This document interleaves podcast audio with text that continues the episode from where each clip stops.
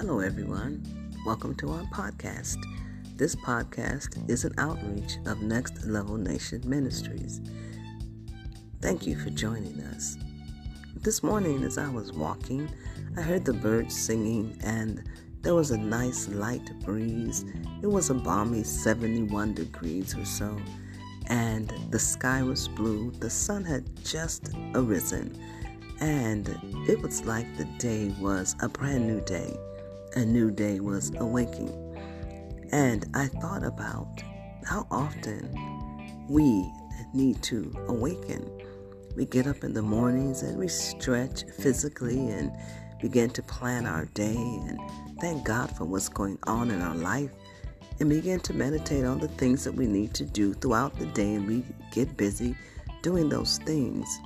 But it's so important to awaken and not just to awaken physically, but to awaken spiritually. Our time is far spent, and as we look around and we listen to the news and the different things, we understand that the signs of the times are upon us, and they are giving us sure signs that the Lord's coming is soon. And we read in Romans chapter 13, verse 11, it reminds us that it is high time or it's urgent for us to waken out of our sleep.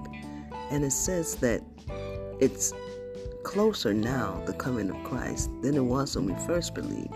And this is so true. So I encourage you to begin to not only arouse yourself physically each day, but begin to awaken spiritually. And just ask God, what is it that I can do today to be more aware of your presence? And what is it that I can do to be more aware of your coming? I ask everyone to just take the time out to think about awakening today and to be ready for the coming of the Lord. Are you awake? Have you awakened? It's time.